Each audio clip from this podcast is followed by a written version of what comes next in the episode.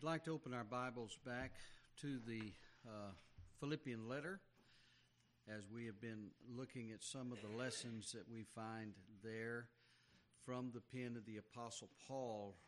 As we recall, Paul's ministry in Philippi was directly related to the providential power of God leading him to that very place.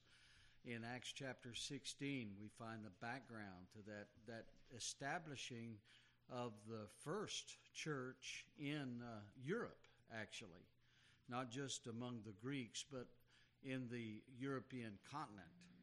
It's a very notable uh, place and one that had a special place in the heart of the Apostle Paul. It's a love letter. We see the pastor heart of Paul coming out in this epistle. And as you recall, in the first chapter, we started out by noting that there are three parts to this chapter. The first part is found in verse 5, the fellowship of the gospel. The second uh, division that we noted is in verse 12, the furtherance of the gospel. And this morning we want to borrow an expression from verse 27, the faith of the gospel. As you recall in our time together, we noted that the fellowship of the gospel is a koinonia. It is a partaker partnership, um, a coinciding walk of fellow believers one with another. The Apostle Paul was so thankful that God had in this area, this Philippian city, a people that he called by his grace and uh, equipped by his spirit to reflect the image of Christ to the culture. There was fellowship as sons and daughters of God. Secondly, the furtherance of the gospel that was not hindered by the imprisonment of Paul or the death of his servants, but the furtherance of the gospel, as we noted last time, is uh, in connection with God's providence. Because God providentially opens and shuts doors uh, for the progress of His kingdom, for the furtherance of His message, uh, so that all the elect and all the nations of the earth would be called effectually and uh, fitted for their service to Him. So, firstly, we see the sonship issue being brought out. Secondly, the servanthood issue brought out. And this morning, we want to focus on the soldier issue of Christianity. That God has called us to be soldiers. We need to be mindful of what Paul is uh, saying in an, in an overview. He's, he's sharing with us that that we never actually stand alone. We never actually stand alone. We uh, never strive alone. God has people in every generation that uh, reflect His glory and embrace His truth. The church of Jesus Christ is not dependent on Paul. The church of Jesus Christ is not dependent on Brother Jeff. The church of Jesus Christ is going to be in the earth when Jesus comes for his bride at the end of the age. Isn't it encouraging to know that God is not dependent upon us to preserve his church? Jesus said in Matthew 16, 18, I will build my church, and the gates of hell shall not what? Prevail against it. It's not going to prevail against the sons of God. It's not going to prevail against the servants of God and it's not going to prevail against the soldiers of God. The third part of our message from this chapter is found in verses 27 through verse 30.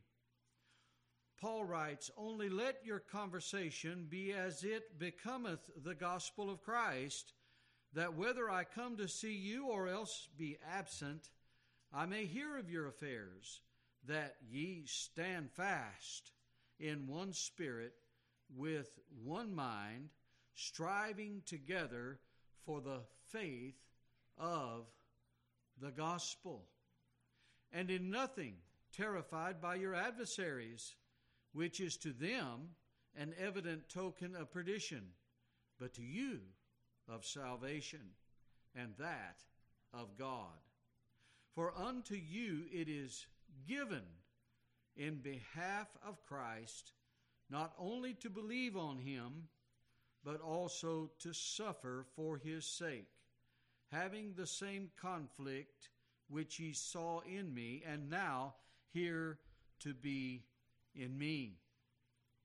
The Apostle Paul reminded us what true joy really is. True joy is not, not uh, something dependent upon circumstance. True joy is, remember, putting Jesus first, others second, and yourself last. The Apostle Paul is demonstrating that attitude uh, in every way as he writes this uh, epistle to this special, special church. He's calling them to uh, strive to maintain the faith of the gospel. And how is that going to be done?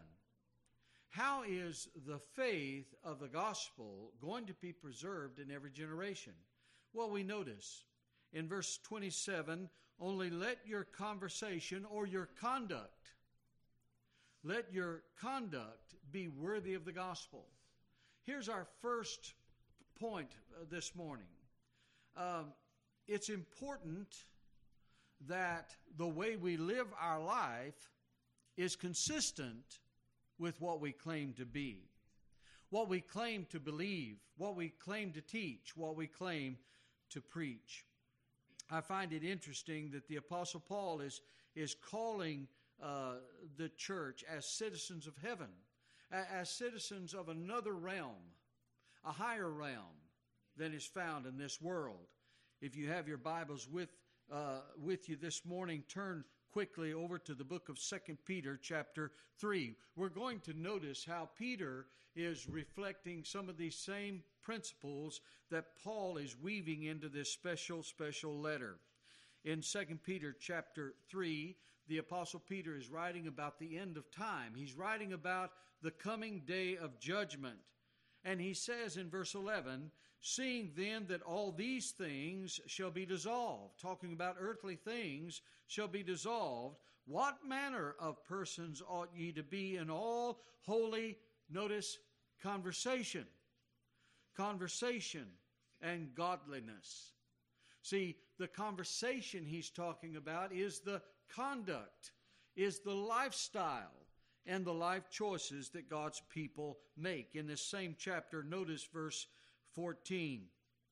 He says, Wherefore, beloved, seeing that ye look for such things, that's, that's the coming of Christ, be diligent that ye may be found of him in peace, without spot and blameless. It's a call to a worthy walk. It's a call to a different kind of lifestyle.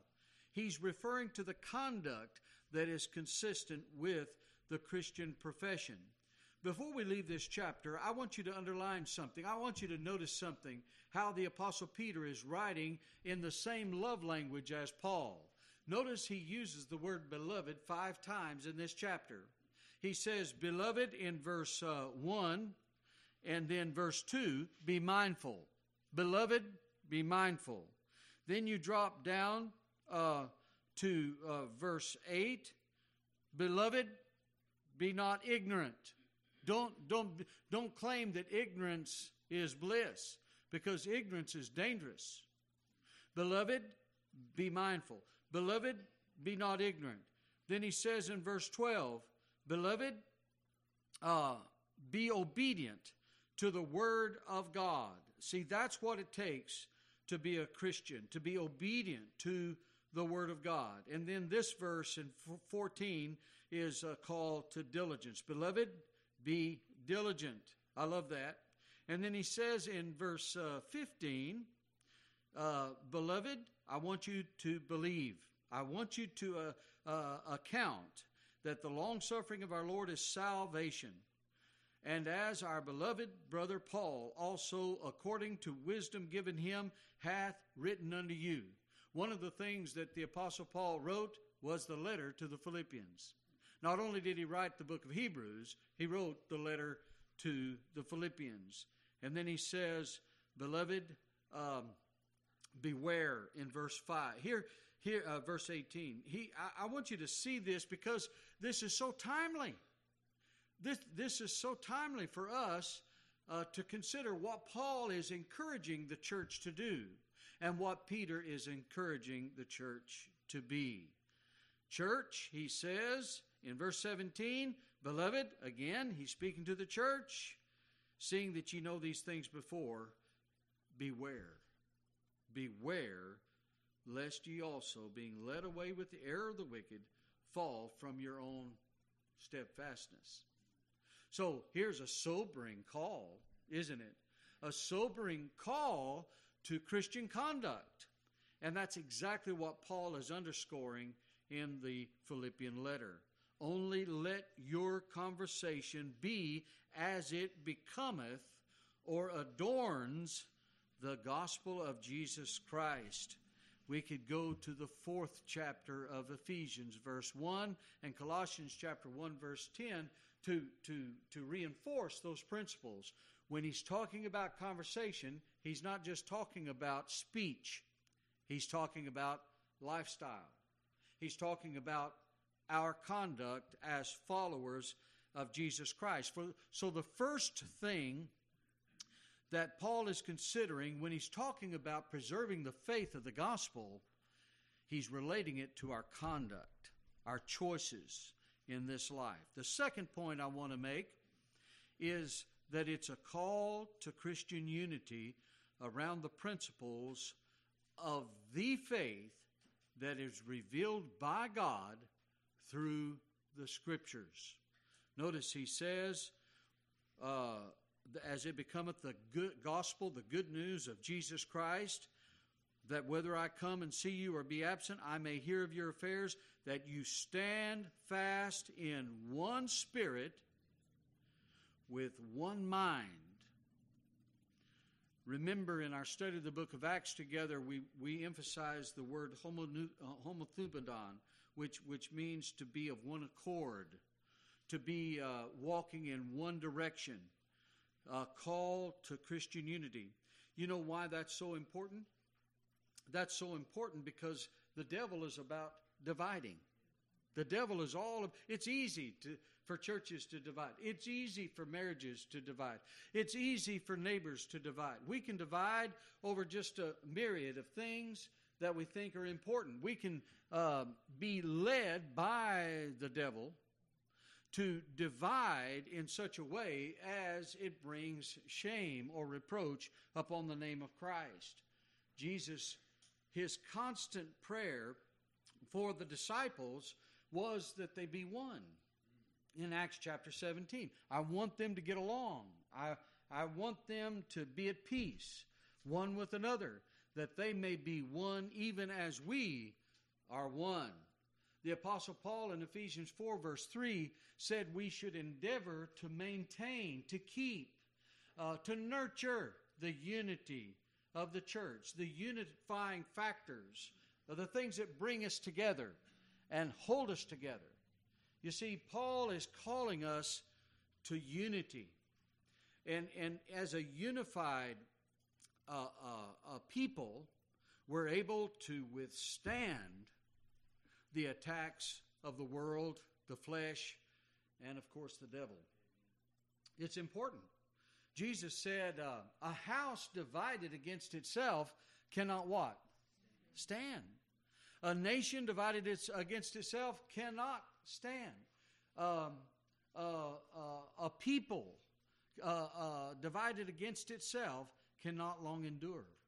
That's why uh, in our generation we see things like CRT, you know, this critical race theory stuff. And have you noticed it, all it's doing is dividing, dividing, and dividing? And I believe that it's the tactic of Satan to, to destroy our nation because it has the ability to do that. It has the ability to uh, destroy the very nation in which we live. And a lot of people don't realize it, but that's what it's doing. the Apostle Paul says, don't let that spirit come into the church because it will affect your uh, longevity. It will affect your ability to impact the culture with the faith of the gospel.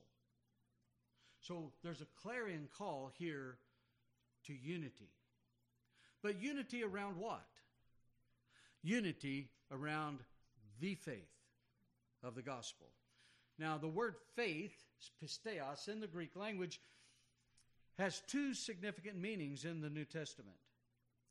It can either mean believing, trusting, coming, uh, uh, looking to, or it can be the thing believed. It can either be subjective or objective. The act of believing is subjective. But when we say faith, or the faith, the definite article faith, we're talking about that which is believed. I believe that that's what the Apostle Paul is talking about when he says the faith of the gospel. He's talking about the body of revealed truth in the Word of God. He's talking about what Jude referred to in verse 3 of his epistle when he said that we should earnestly contend for the faith once delivered to the saints. Notice the definite article. There's only one. There's only one truth. There's only one way to the Father. There's only one accurate definition of a Christian.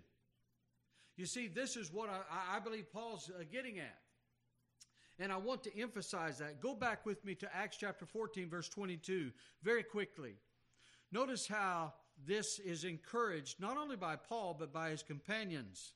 Listen to what uh, uh, Paul and Barnabas preached. Um, uh, back up to verse 21 in Acts chapter 14. And when they had preached the gospel, the good news, there's only one, there's only one true gospel. Uh, and when they had preached that gospel to that city and had taught many, they returned again to Lystra and Iconium and Antioch. And what were they doing?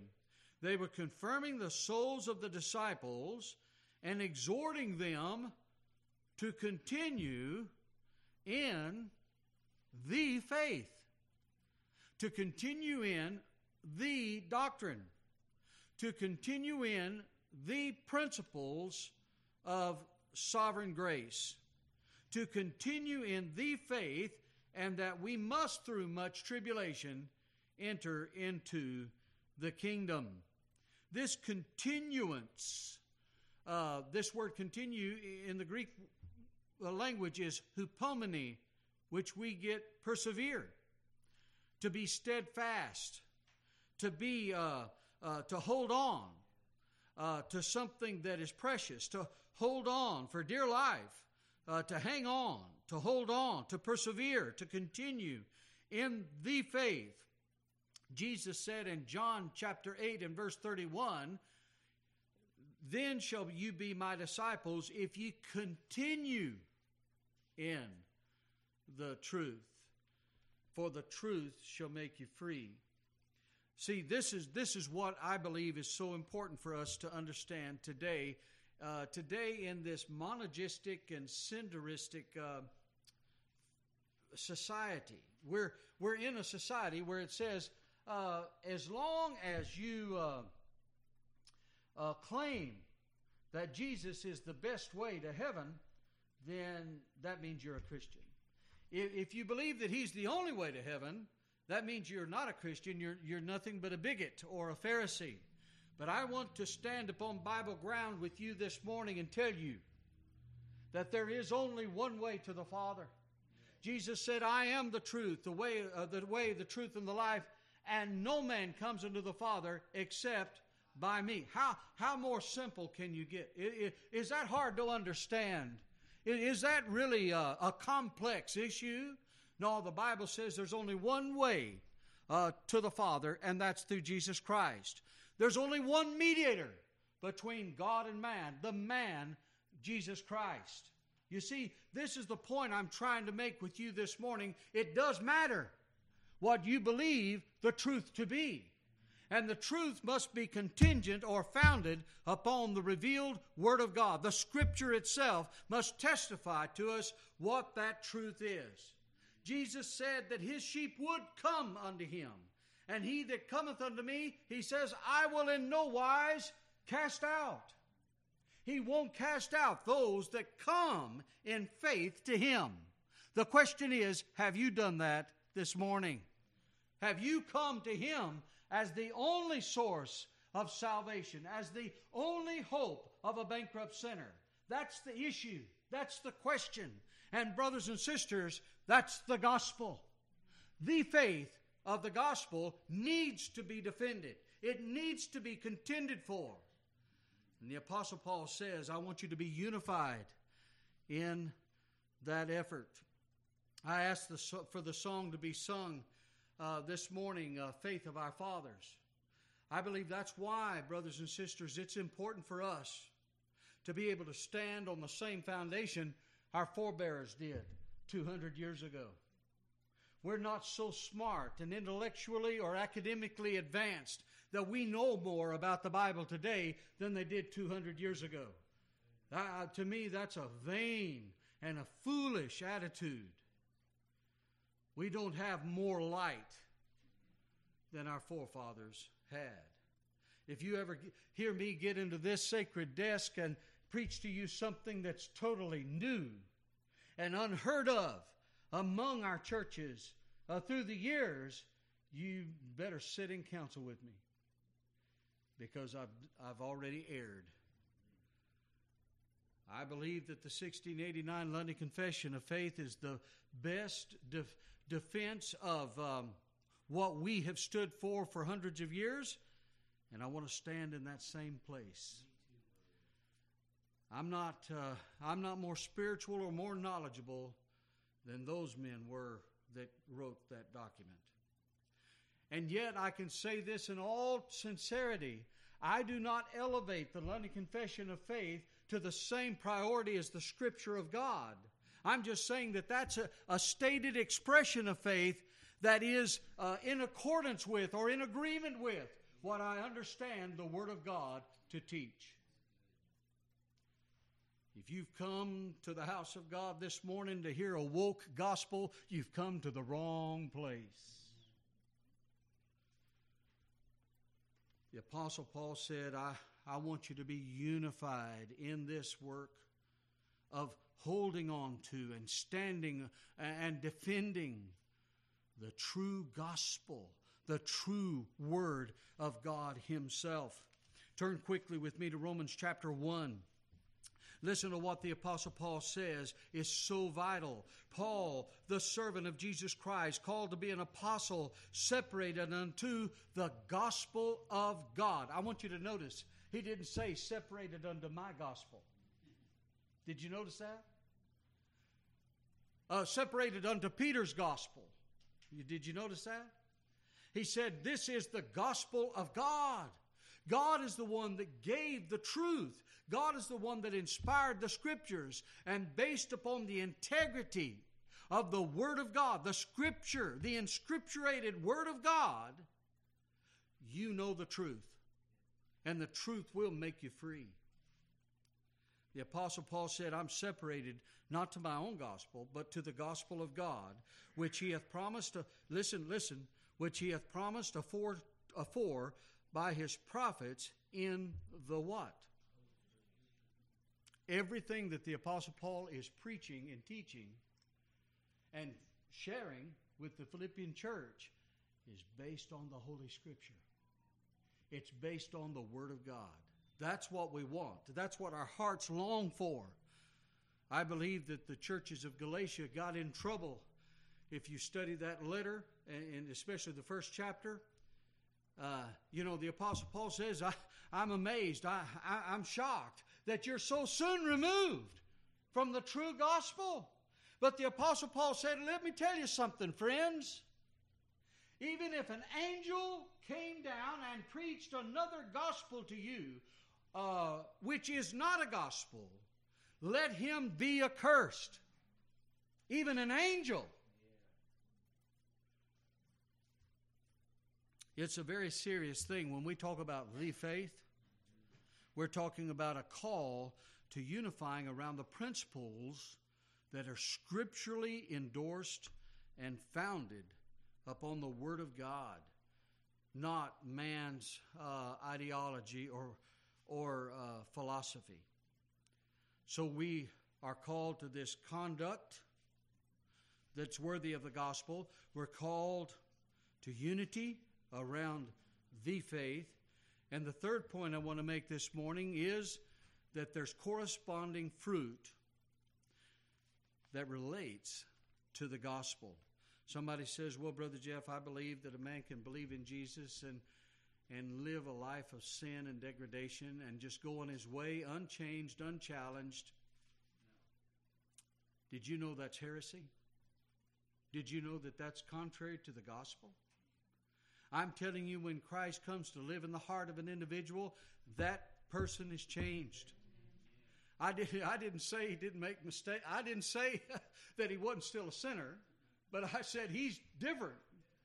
He, he, he's changed in several areas. The Apostle Paul put it this way the things that I once hated, I didn't like, are the things that I long to do and long to embrace. The things that I once loved and enjoyed, I discounted and didn't walk that way anymore. That's, that's Romans 7 uh, experience. There's a change, there's corresponding fruit in the lives of believers. The Holy Spirit is producing fruit in the lives of those that have been born of the Spirit.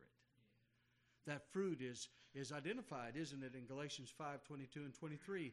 That fruit of joy, that fruit of love, that fruit of patience and goodness, the things that weren't there before. Now we find growing uh, in the garden of God, in the soil of the heart, that God has changed by His free mercy and grace. There's corresponding fruit. But did you know that there's not only fruit born by the believer, there's also fruit borne by the unbeliever? Listen to how Paul words this in Philippians chapter 1. Notice how he words this. He says, uh, I want you to be one mind, striving together for the faith of the gospel, and in nothing terrified of your adversaries, which is to them, the unbeliever, the um, impenitent, the unregenerate, an evident token of perdition.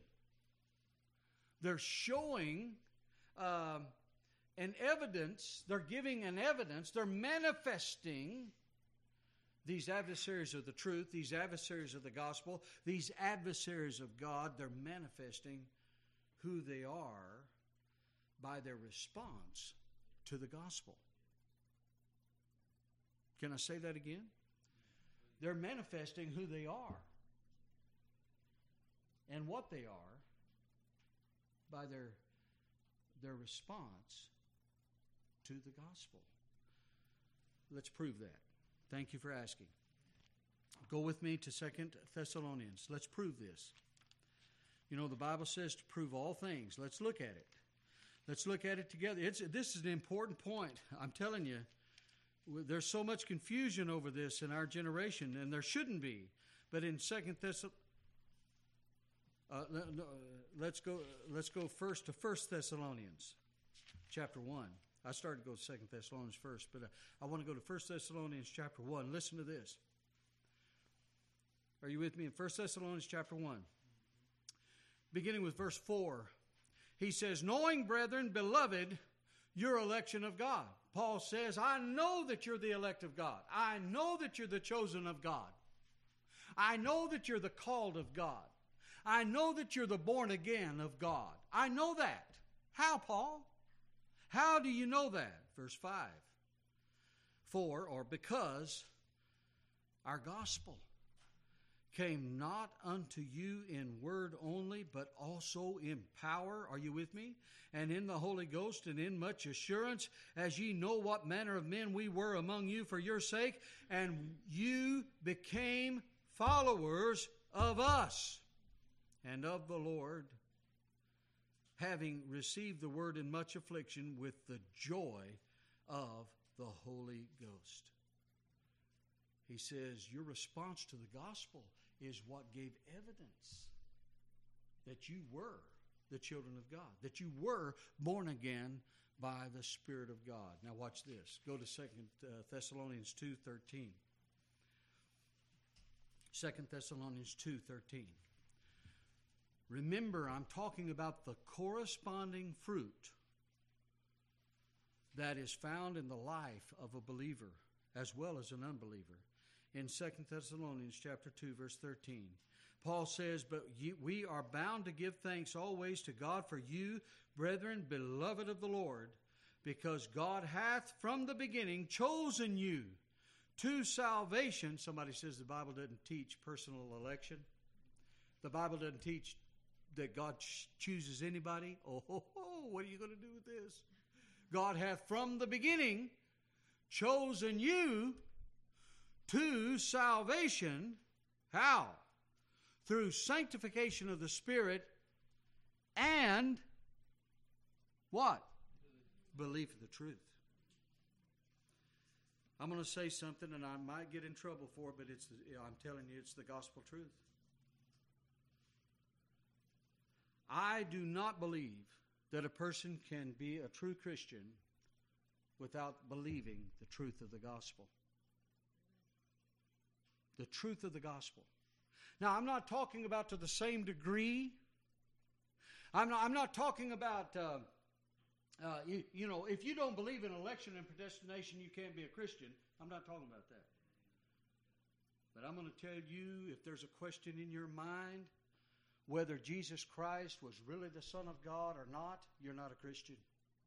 If there's a question in your mind, did Jesus really rise from the dead? uh, you cannot be a Christian. If, if, there, if there's any doubt in your mind that Jesus Christ is personally going to return a second time, there's no way that you can claim to be a Christian. These are the core teachings of the true gospel. It does make a difference what you believe. It makes a difference how we understand the Scripture. The, the Bible does unequivocally teach election and predestination. Here he says, uh, We are bound to give thanks always to God for you, brethren, beloved of the Lord, for God hath from the beginning chosen you to salvation and belief of the truth. Uh, verse 14, whereunto he called you, how? By our gospel to the obtaining of the glory of our Lord Jesus Christ. You see, brothers and sisters, here's the truth. The truth is that God Himself opens the heart of His people to receive the truth of His Son, Jesus Christ, and enables him or her to follow Him to follow Christ. This is the corresponding fruit. Jesus said a tree is known by its what? Its fruit. By this shall all men know that you are my disciples, if you have love one to another. Herein is my Father glorified, that ye bear forth much fruit. John 15, 7. So is it important? Yeah, I believe it's important. But the Apostle Paul believes it is important go back to the first chapter of Second Thessalonians. I, I got to show you this before we leave Thessalonian. I told you that uh, there's corresponding fruit in the lives of both believers and unbelievers. Listen to what Paul says in uh, Second Thessalonians chapter one. He says, um, for time's sake, we're going to go down to verse three. He says, "We are bound to get thank God always for you, brethren." as it is meet, because your faith grows exceedingly, and the charity of every one of you all abound each other, uh, toward each other abound so that we ourselves glory in you in the churches of God for your patience and faith in all your persecutions and tribulations that ye endure. He's encouraging them because they're being persecuted, right? But watch this, verse 5 which is a manifest token. Here's an evidence of the righteous judgment of God that they may be counted worthy of the kingdom of God for which you also suffer. Seeing it is a righteous thing with God to recompense tribulation to them that trouble you. Now, catch that. Here, the church is being persecuted, and the Apostle Paul is writing this encouraging letter to them and saying, Don't worry about them. God is going to take care of them.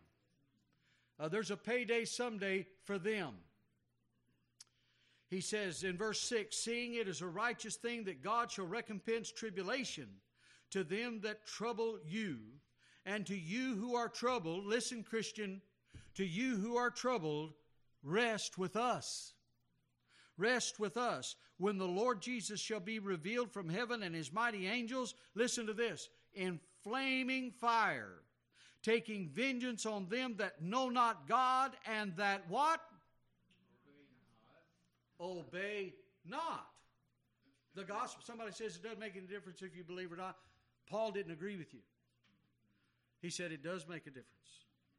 It makes a difference what you believe. So he's, he, he's saying that there's going to be evidence in the uh, individuals who are under the sound of the gospel. I, I love what Jonathan Edwards said about this. John Ed, uh, Jonathan Edwards said, um, he used as an illustration uh, in one of his messages that uh, he, he could take um, a ball of wax. Now, listen, children, you, you know what wax is, right? Yeah.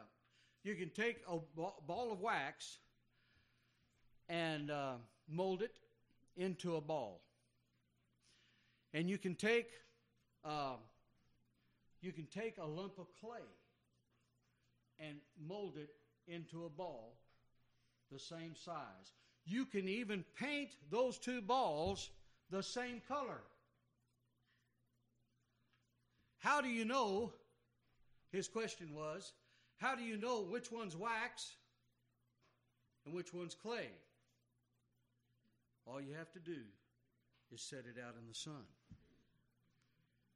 because he said the wax will melt or become soft and the clay will harden and crack. Boy, don't we know that in Mississippi?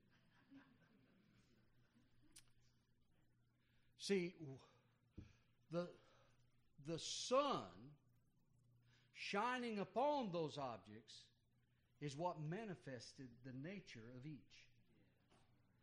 I believe that's the way it is with the gospel. The gospel of Jesus Christ does not make or produce children of God. The gospel of Jesus Christ manifests who are the children of God, who are born again, who have receptivity to the truth of the gospel. See, that's the key this morning to understand why it's so significant the Apostle Paul is, is, is calling the church to be unified around these principles and that there will be a corresponding fruit in the lives of his people that reflect a soft heart toward God. That, that, that, that reflect the nature of Christ, and the image of Christ in this watching world. And the fourth thing, and by the way, this is a shocker. The fourth thing that Paul is writing in this chapter he's talking about consecrated suffering. That's so countercultural today in this day of prosperity gospel teaching. You know, as long as you uh, follow Christ, you're never going to have any trouble. You know, cancer's never going to touch your life. Uh, disease is never going to affect your family. All you got to be is uh, just a good Christian and You'll, you'll be wealthy and you'll be wise and you'll be worldly accepted. There's a Greek word for that, it's hogwash. Jesus never taught any such a thing. But rather, Jesus would say things like this in Matthew chapter 5, verses 10, 11, and 12. We've been studying this with our grandchildren recently. Jesus says, Blessed are ye when men shall revile you and persecute you and say all manner of evil against you falsely for my sake. That's what's going to happen to you. For great is your reward in heaven. You see, Jesus said we would suffer, didn't he? In John chapter 16, verse 33, he said, In the world ye shall have tribulation, but be of good cheer, be of good comfort, uh, be of good comfort. I have overcome the world. There's something shocking about this. Listen to what he says in verse 29. Are you with me? Philippians 1 29. For unto you, and he's talking to the Christian church, right? Unto you it is given in the behalf of Christ not only to believe on him, but also to what? Suffer for his sake. I call this consecrated suffering. The Greek verb that is translated here, given, which could be translated granted, is from the noun form of the word for grace. It is a gift. It is a gift to suffer for the name of Jesus Christ. Remember what uh, the Apostle Peter and John said in Acts chapter 5, verse 41. They, they counted it a, a blessing, they counted it a privilege. They, they, they, they rejoiced that they were counted worthy to suffer for the name of Jesus Christ. There's suffering as a Christian, but there's suffering that brings glory to the name of Christ. I want you to go with me to 1 Peter again very quickly. I'm, I'm going to bring my remarks to a close shortly, but I want you to see this. I want you to rejoice with me in this in uh, uh, 1 Peter chapter 4, verse 12, he, uh, Peter says, Beloved, uh, I like the way he uses the word beloved. Beloved, think it not strange concerning the fiery trial which is to try you, as though some strange thing happened to you, but rejoice. Re- look, look here. But rejoice inasmuch as ye are partakers of Christ's sufferings. See it? that when his glory shall be revealed, ye, may be glad also with exceeding joy. Listen, listen. If you be reproached for the name of Christ, happy are ye, for the Spirit of glory and God rest upon you. On their part he is evil spoken of, but on your part he is glorified. But let none of you suffer as a murderer, or as a thief, or an evildoer, or a busybody in other men's matters. Yet if any man suffer as a Christian, let him not be ashamed, but let him glorify God on this behalf.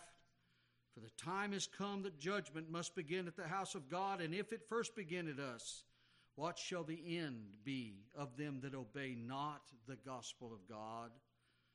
And if the righteous scarcely or with great difficulty be saved, where shall the ungodly and sinner appear? Wherefore let them that, listen, wherefore let them that suffer according to the will of God commit the keeping of their souls to him in well doing as unto a faithful Creator. You see, brothers and sisters, these are people that knew what it was to suffer for Christ. Paul's writing from prison. Historians tell us that he was actually beheaded uh, in, after his second imprisonment in Rome. The Apostle Peter, historians tell us that Peter was crucified upside down. Do you think they knew something about suffering?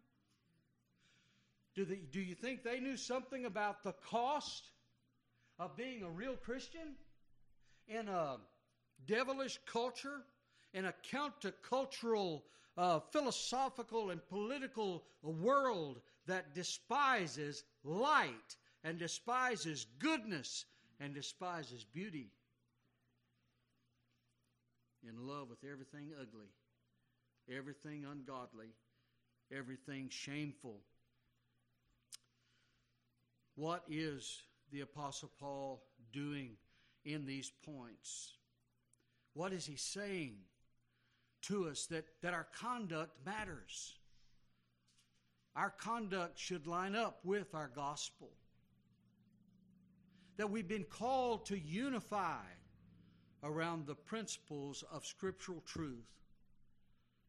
That there should be corresponding fruit in the life of every one of us.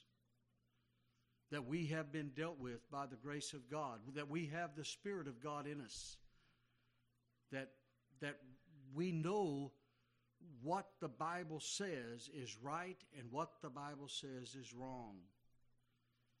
And we are called and gifted to consecrated suffering. Believers' suffering is a gift of God's grace that brings power and eternal reward to the people of God.